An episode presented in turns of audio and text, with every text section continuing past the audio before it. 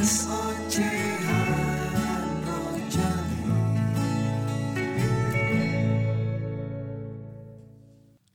teman-teman, kali ini gue akan bercerita tentang betapa dampak pandemi dan resesi itu masih kerasa di Indonesia. Setelah sekian lama mencoba bertahan, ternyata banyak sekali perusahaan-perusahaan yang kehabisan oksigen nih, gitu ya. Kehabisan nafas nih, sehingga memungkinkan untuk terjadi PHK babak ketiga kalau di tempat gue. Dan ini dikarenakan kita kesulitan untuk menagih dan juga untuk meneruskan proyek itu dengan cepat jadi tantangan karena ternyata para petugas-petugas lapangan banyak juga yang kena COVID positif ya. Sehingga mau nggak mau harus di uh, isolasi. Sehingga dengan berkurangnya itu juga mengakibatkan kelambatan daripada pekerjaan-pekerjaan itu. Sehingga ketika nagih termin juga nggak dapat ya susah ya. Pandemi memang belum selesai. Either ada vaksin ataupun uh, tes-tes PCR gratis tetapi itu nggak menyelesaikan dampak daripada pandemi itu yaitu krisis ekonomi itu sendiri nah ini memang berat teman-teman. Berat sekali. Nah,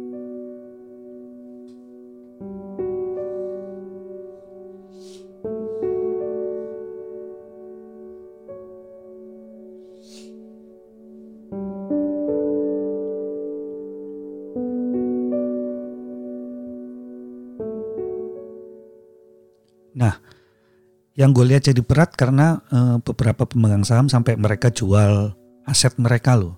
Tapi zaman gini siapa yang mau beli aset gitu? Berat juga gitu. Nah, ini yang gue khawatirkan akan terjadi PHK gelombang ketiga. Nah, ada seorang staff gue ya. Jadi dia bukan eksekutif sih, tapi dia lebih ke arah messenger. Dia biasanya untuk messenger, dia biasanya bantu nyupir juga. Dia juga bantu-bantu teman-teman di lapangan untuk instalasi-instalasi dari proyek kita. Proyek kita kan inter, uh, interior design ya. Nah, karena belum bisa bekerja secara penuh, dia masih 50-50 ya, 50 di rumah, 50 masuk. Jadi gaji fullnya yang berupa UMK itu terpotong separuh belum lagi dipotong kasbon ke kantor. Jadi berat sekali buat dia karena dia punya istri dan dua orang anak di kampung di Jombang sana. Sehingga kemarin dengan terpaksa dia mengundurkan diri dengan harapan dia bisa dapat uang dari BPJS, mencairkan BPJS-nya. Gue sedih banget dengarnya pengen gue nolong tapi gue sendiri lagi susah gitu saat ini. Dia resign tapi ada ninggalin kaspon sekitar 6 juta gitu ya. Dia ninggalin motornya. Jadi nggak tahu dia mau kerja apa kata dia. Pokoknya kalau upahnya cuma segitu dia berat sekali kehidupannya. Ya gue ngerti di dalam posisi itu. Dan ketika ninggalin motor untuk jaminan buat ke kantor itu gimana ya ya? Namanya masih punya tanggung jawab gitu loh, masih punya kasbon yang ninggal gitu. Di sisi lain untuk para pemegang saham sendiri yang menjadi berat adalah biaya operasional kita yang sangat tinggi gitu, pembelian bahan baku, membayar tukang-tukang borongan, pekerjaan-pekerjaan borongan yang harus dibayarkan. Memang berat sekali. Sampai gue tahu mereka menjual beberapa asetnya.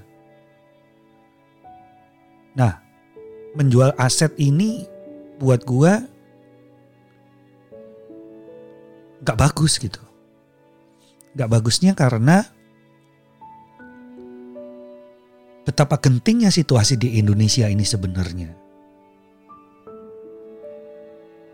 kita akan bertahan pada sisi yang sangat kritis sekali.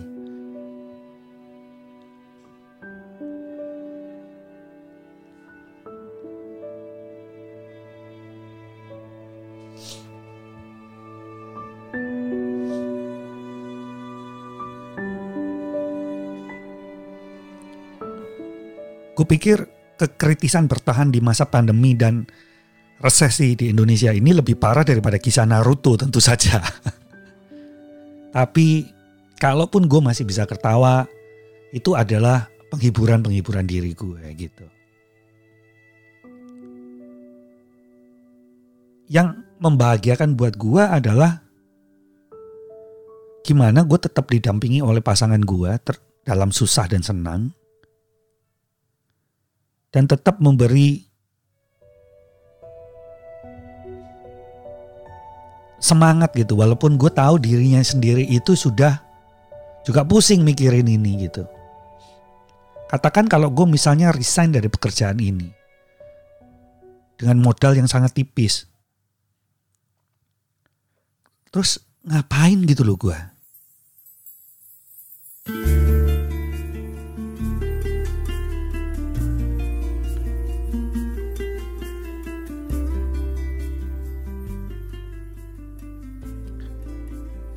pengen sih gitu. Cuman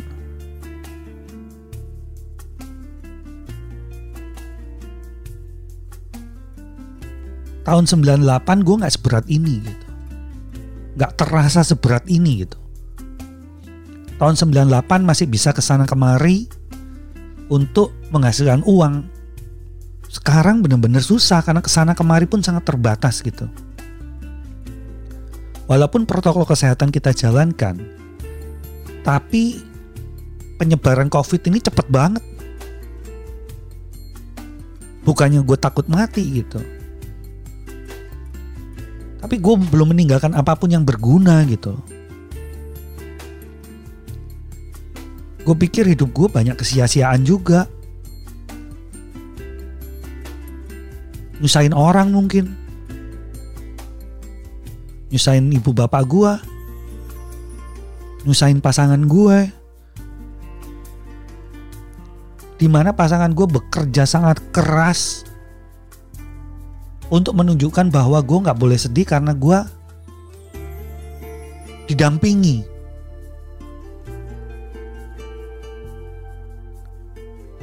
Padahal gue tahu dia sebenarnya punya perjuangannya sendiri gitu.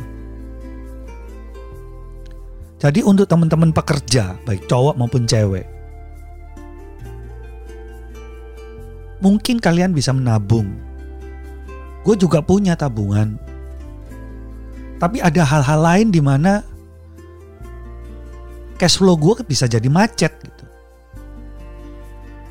Hal-hal yang harus digunakan itu adalah terutama kalau berhubungan dengan masalah sakit ya. Selama yang sakit ini masih punya hubungan dekat sama gue, maka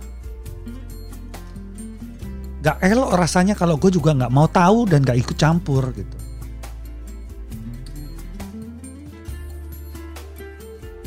Ada aja hal-hal yang tidak terpikirkan sebelumnya.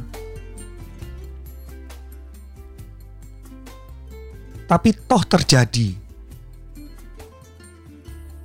Untuk berdiri pun rasanya ngambang gitu. Sementara waktu dengan gak tahu diri terus berjalan tanpa terhentikan apa pun juga.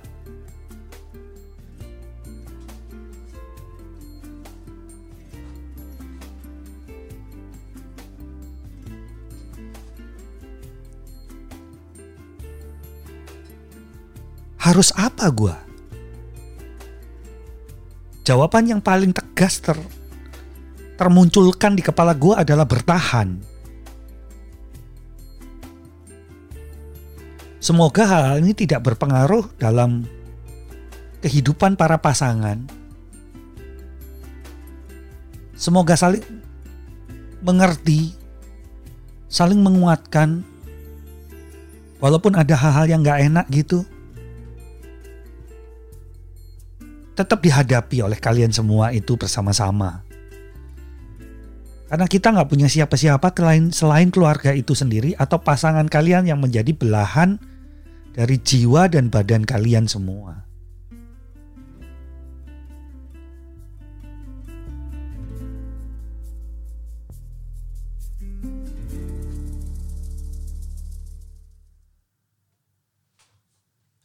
Nah, teman-teman Trojali, gue pengen ngomong semangat, semangat.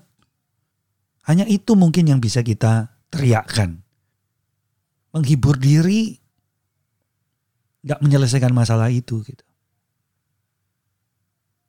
Ayo kita hadapi kehidupan yang agak berat ini dengan sebuah keyakinan dan tidak berbuat segala sesuatu yang bertentangan dengan norma-norma yang akhirnya juga menyakiti hati orang lain, membuat kecewa orang lain. Situasi udah mengecewakan, maka apa yang akan terjadi kalau kita mengecewakan salah satu dari orang-orang terdekat kita? Selamat berakhir pekan, selamat bertahan, sehingga kita nantinya akan dapat tersenyum kembali seperti biasa. Sampai di sini dulu.